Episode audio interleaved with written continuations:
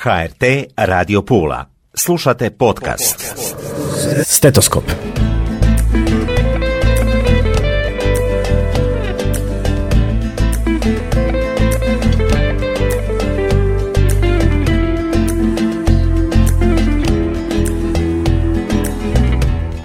Dobro mi došli, poštovane slušateljice i slušatelji. Evo nas u još jednoj emisiji. Ja sam Tatjana Kaštelan i govorimo o zdravlju. Sa mnom je gospodin Ivica Šajn, doktor, psihijatar i voditelj odjela za psihijatriju Pulske opće Mhm. bolnice, ali i predsjednik, odnosno predstavnik udruge za oboljele od Alzheimerove demencije Istarske županije. Doktore, dobro mi došli. Dobar dan, pozdrav vama i svim vašim slušateljicama i slušateljima. Uvijek vas, moram vas pitati, kako ste nam? Odlično. Uvijek, odlično, bolje. on je uvijek super, joj, optimizam pravi. Hvala vam na tome, Mhm. jer zračite optimizmom, što je jako dobro, a tko će nego naši liječnici, Mhm. a mi ćemo sada unatoč tome razgovarati o poprilično ozbiljnoj Mhm. temi, a to je Alzheimer, odnosno Alzheimerova demencija. I 21. rujna, Da. ako se ne varam, jel tako? Tako da s 1. rujna svake godine obilježavamo svjetski dan Alzheimerove bolesti, Alzheimerove demencije i pri tome uvijek nastojimo na neki način biti prisutni, malo opet skrenuti pažnju na važnost e, demencija općenito, demencija koje su danas nažalost sve prisutnije u našim modernim društvima. E, Vjerujem da već i vaši slušatelji znaju puno o tome, ali nije loše svake godine malo ponoviti da još jedan put pričamo o jednoj stvarno jako teškoj bolesti, ali možda evo i da malo s neke vedrije strane malo pristupimo, jer ipak zadnjih dvadesetak godina su se stvari pomaknule, pomaknule su se na bolje i dale neko novo svjetlo u pristupu liječenju i skrbi o oboljelima. Mhm. Dakle, e, puno znanost radi svoje, odnosno ostavlja No. traga, jel tako? Da.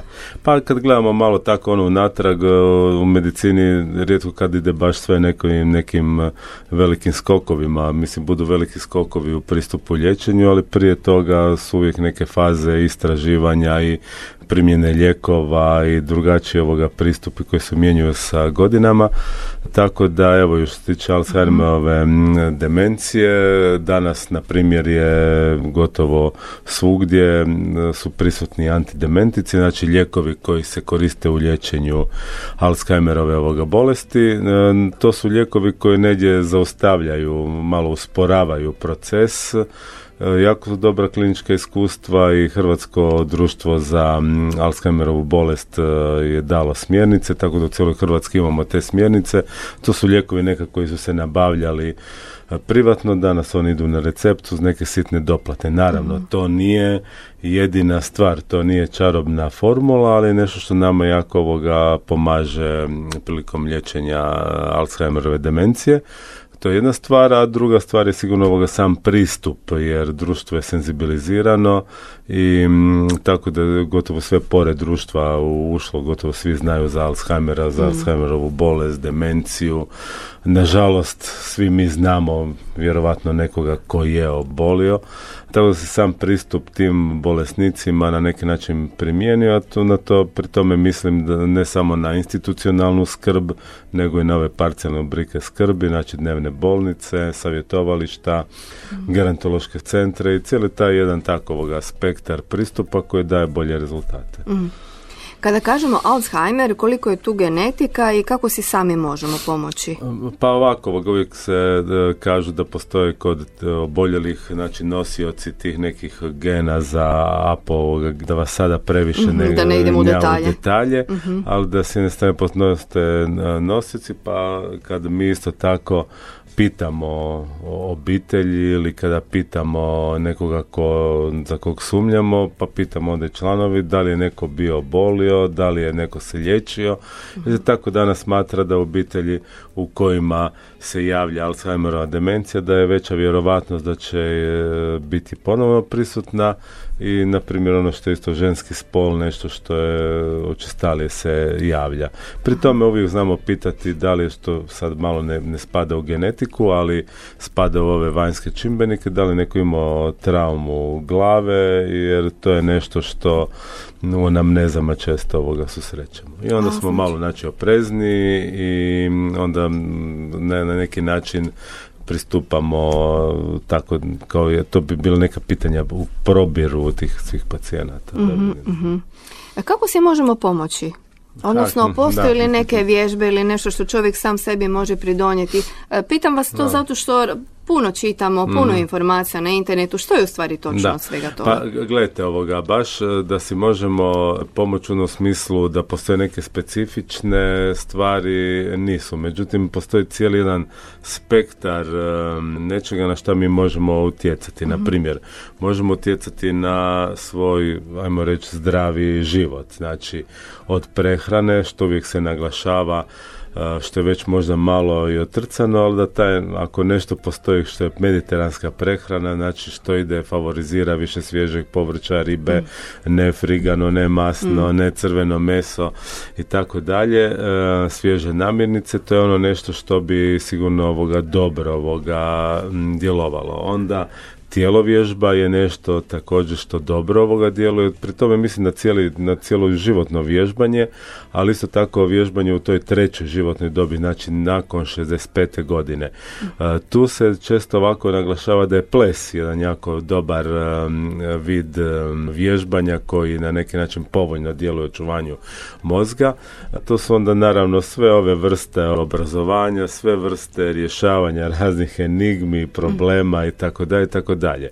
Ono što je sljedeće, na što možemo utjecati, a to je samoća, to je da ne budemo sami, da budemo u društvu, jer je samoća, i, e, samoća plus visoka životna dob je nešto što jako, jako štetno djeluje na mentalno zdravlje pojedinca, pa isto tako onda i na, na demencije. Mhm. Znači, to je sve nešto na što mi možemo utjecati, što možemo odabrati. Mhm. Međutim, to ne znači sad ako mi se svega toga pridržavamo da, ali to ipak je nešto što nam štiti ovoga mozak i što ne smijemo zaboraviti, znači cijeloživotno vježbanje mozga, znači učenje, učenje i samo učenje. To ne mora biti neko ne znam kakve mm. velike stvari, ali da zadržimo jedan kontinuitet prisutnosti učenja i da se ne zapostavimo. Dakle, ne moraju biti matematički zadaci, pa, nego nešto što nama više paše.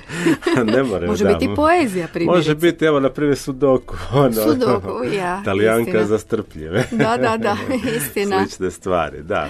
To je nešto što da. dobro ovako djeluje. A u svakom slučaju ples nikom neće odmoći. Tko može, naravno i tko želi, može nam samo pomoći. Da, budemo fit, kako kaže naš mhm. doktor. Jer e, to je preduvjet. Da, to je preduvjet, da. Ovaj, e, doktore, prvi u Istri čini mi se osnovali ste udrugu. Da.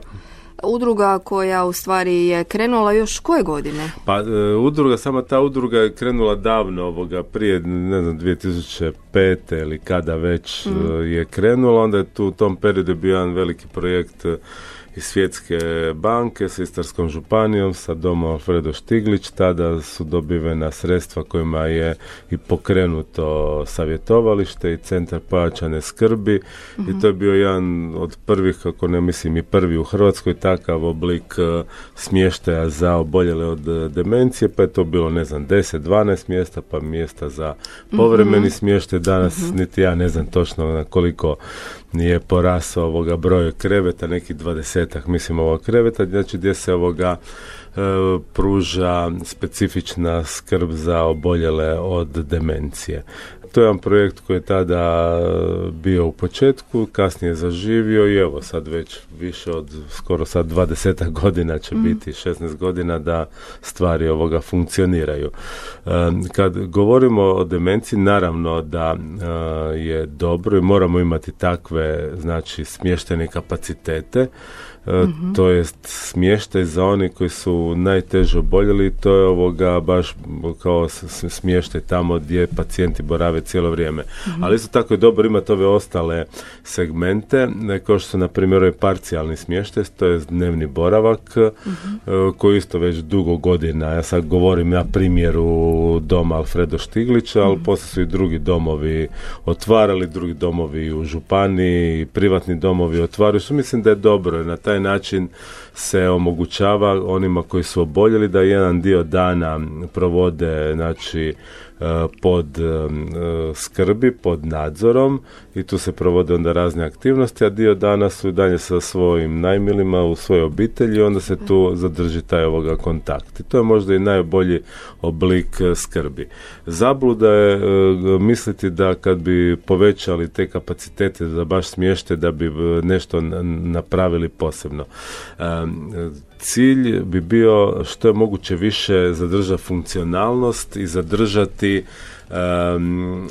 te naše pacijente u svom okruženju jer to je ipak ovoga najbolji oblik ovoga skrbi. mm Činjenica je da ste prvi u Hrvatskoj krenuli ovako organizirano kao udruga, odnosno jače prema Alzheimeru. Pa, pa jesmo, da, mislim da jesmo. Tu su naravno ovoga, ne smijemo zaboraviti kolege iz Zagreba, profesora Mimicu koji je stvarno jako, jako puno napravio i koji je stvarno pokretač svega toga ovoga bilo. Onda smo mi svaki u svom mjestu na neke načine malo, malo se prilagodili, imamo neke ono specifičnosti. Mislim da je tako mm. da je danas e, jako razvio taj pristup oboljelima. Odlično.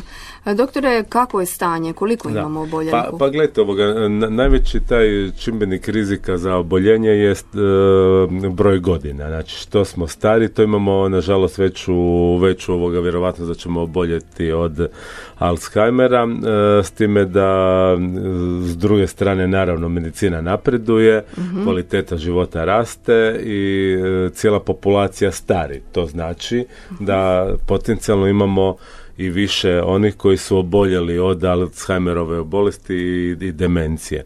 Ako bi tako aproksimativno govorili o našoj županiji, pa to bi sigurno bilo preko 3000, možda i do 5000 slučajeva, znači sad ovisi, nisu svi u istoj fazi, tako da kod nekog je tek počelo, neko je po mhm. odmakloj fazi, ali to bi bilo nešto, to bi bile ovoga te brojke, znači negdje u Istri ima 200-250 tisuća stanovnika, to je jedan jako veliki broj. E, pri tome se uvijek e, sagledava i onaj ekonomski aspekt same ovoga bolesti, mhm. ako ima toliko boljelih, znači ako su oni kod kuće, onda još tri, četiri člana obitelji bi trebali biti ili jesu sigurno ovoga uključeni u tu ovoga skrb i onda znači jedan nus produkt je da svi oni koji njegovatelji koji se brinu o takvim osobama koje su dementne isto snose jednu jako veliku ne znam uh, pa i patnju ovoga i jednu težinu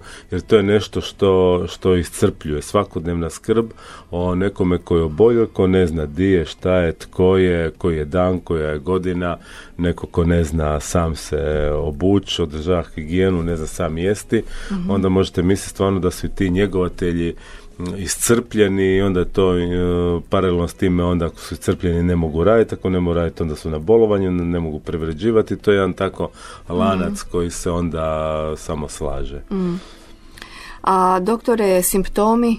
Simptomi, pa simptomi ovoga sama srž bolesti je znači da e, gubitak tih viših moždanih funkcija, pamćenje strada, pamćenje, ono što ne smijemo zaboraviti, mogućnost novog učenja. Znači osobe koje su oboljele, prvo će ovoga, neka uvijek često pitaju koji bi bio prvi simptom. Pa kažu šta, to ne možda među prvim simptomima nešto gubitak onog e, imena, ne možemo se sjetiti tako nekih imena nekih ovoga osoba, e, s vremenom to nekako ono progredira, pa se izgubi uopće osjećaj koji je dan, koji je godina, znači to pamćenje počne stradati, s time da se naglašava da svježe pamćenje e, strada. Znači, neko ko je oboljelo, on će znati nešto što je bilo prije 20-30 godina ili gdje je rođen, ali e, se teško ljudi sjete, na primjer, šta su danas jeli, šta su radili prije pet minuta, onda kad im je neko nešto rekao ovoga da naprave, šta treba napraviti, tako dalje, tako dalje. I ono što je ovoga bitno, znači mogućnost učenja e, strada, tako da ne strada to nova mogućnost učenja, onda strada ovoga govor, izražavanje, orijentacija, i to je stvarno onda jedna e, jako teška klinička ovoga slika, do, to ide do te mjere da na kraju e, osobe koje su oboljele ne znaju niti koje oko njih, ne prepoznaju svoje ne znam, sinove, čerke, supružnike i mm. to je onda, znači, opet što sam rekao prije, kod tih osoba nosi jednu veliku patnju kad se s time suoče da neko s kim žive cijeli život na kraju ne zna tko si ti, pita mm. Jasno. Teško je to za cijelu obitelj, za bližnje i za oboljele. E, sad ste me malo prestrašili jer ja se ne sjećam što sam ja jutro sjela. Dobro, ali na primjer kad govorimo o, o, o gubitku tog ovoga sjećanja, o zaboravljivosti, to nije ono nešto, svako nas zaboravi gdje su mi ključevi od auta, Da, ili ono, išla sam u frižider, što sam ono e, išla u frižider? E, da, ali znate, ali kada neko, ne znam, ovoga, fen traži, ne znam, gdje u frižideru, na primjer, fen za kosu, je, to je onda već ovoga problem, mhm. ono, to je mm znači da izgubimo taj osjećaj gdje bi šta mhm. moglo ovoga biti. Mm. Svi malo neko nešto zaboravimo, ali se uz manje naprezanja možemo sjetiti. To je mhm. danas da ne idemo u druge teme, da, da. neko suvremena civilizacija, način života, muski, multitasking, multitasking stres i tako dalje, tako dalje. Ringešpil, doktore. Da, tako je. Žongliranje. Pa da, ovoga, znate šta, pa ali činjenica ono što smo rekli na početku da je tako ipak neki malo mirniji način života koji ima neku svrhu, počet, neku logičan neki slijed da je, ali ono kad smo svi tako rastrešeni, onda je mm. naravno da je mogućnost veća pojavnosti te zaboravljivosti koje ne moraju biti nužno svi e, demencije, dementna Alzheimera, ali je nešto što nas sigurno iritira i smeta. Mm. I ono što ste naglasili je ta mm. komunikacija koja je važna ne samo za osobe koje su oboljele od Alzheimera, mm. nego općenito da, u mi smo ovoga, Da, mi smo imali u sklopu tog našeg ono projekta, po sklopu savjetovališta, to tamo negdje do pojave korone, poslije naravno se na neki način promijenilo i sam pristup cijeloj obitelji, to jest njegovateljima, jer treba ovoga o njima razmišljati, njima pružiti ovoga podršku, smatra se i vidi se i zna se da njegovatelji su skloni stradanju, a to onda pri tome e, najviše oni stradaju u smislu ili da razviju depresiju ili neka anksiozna stanja, poremeće spavanja, pa do toga, ne znam, do bolesti ovisnosti, kockanja, ne znam, alkoholizma i tako dalje, jer su u tom neposrednom jakom kontaktu. Da, i bježimo onda od stvarnosti. E, što ćemo još istaknuti u povodu svjetskog dana, doktore? Pa, e, je ovako ovoga istaknuti da se stvari, znači, miču ovoga napred, da je tamo negdje 1900, ne znam, 9 ili kad na početku stoljeća Alzheimer prvi opisao tu bolest, da onda bio dugi jedan period do tamo 40. i 50. godina kao da se o tome nije znalo, nije pričalo i poslije se malo po malo dolazi u fokus.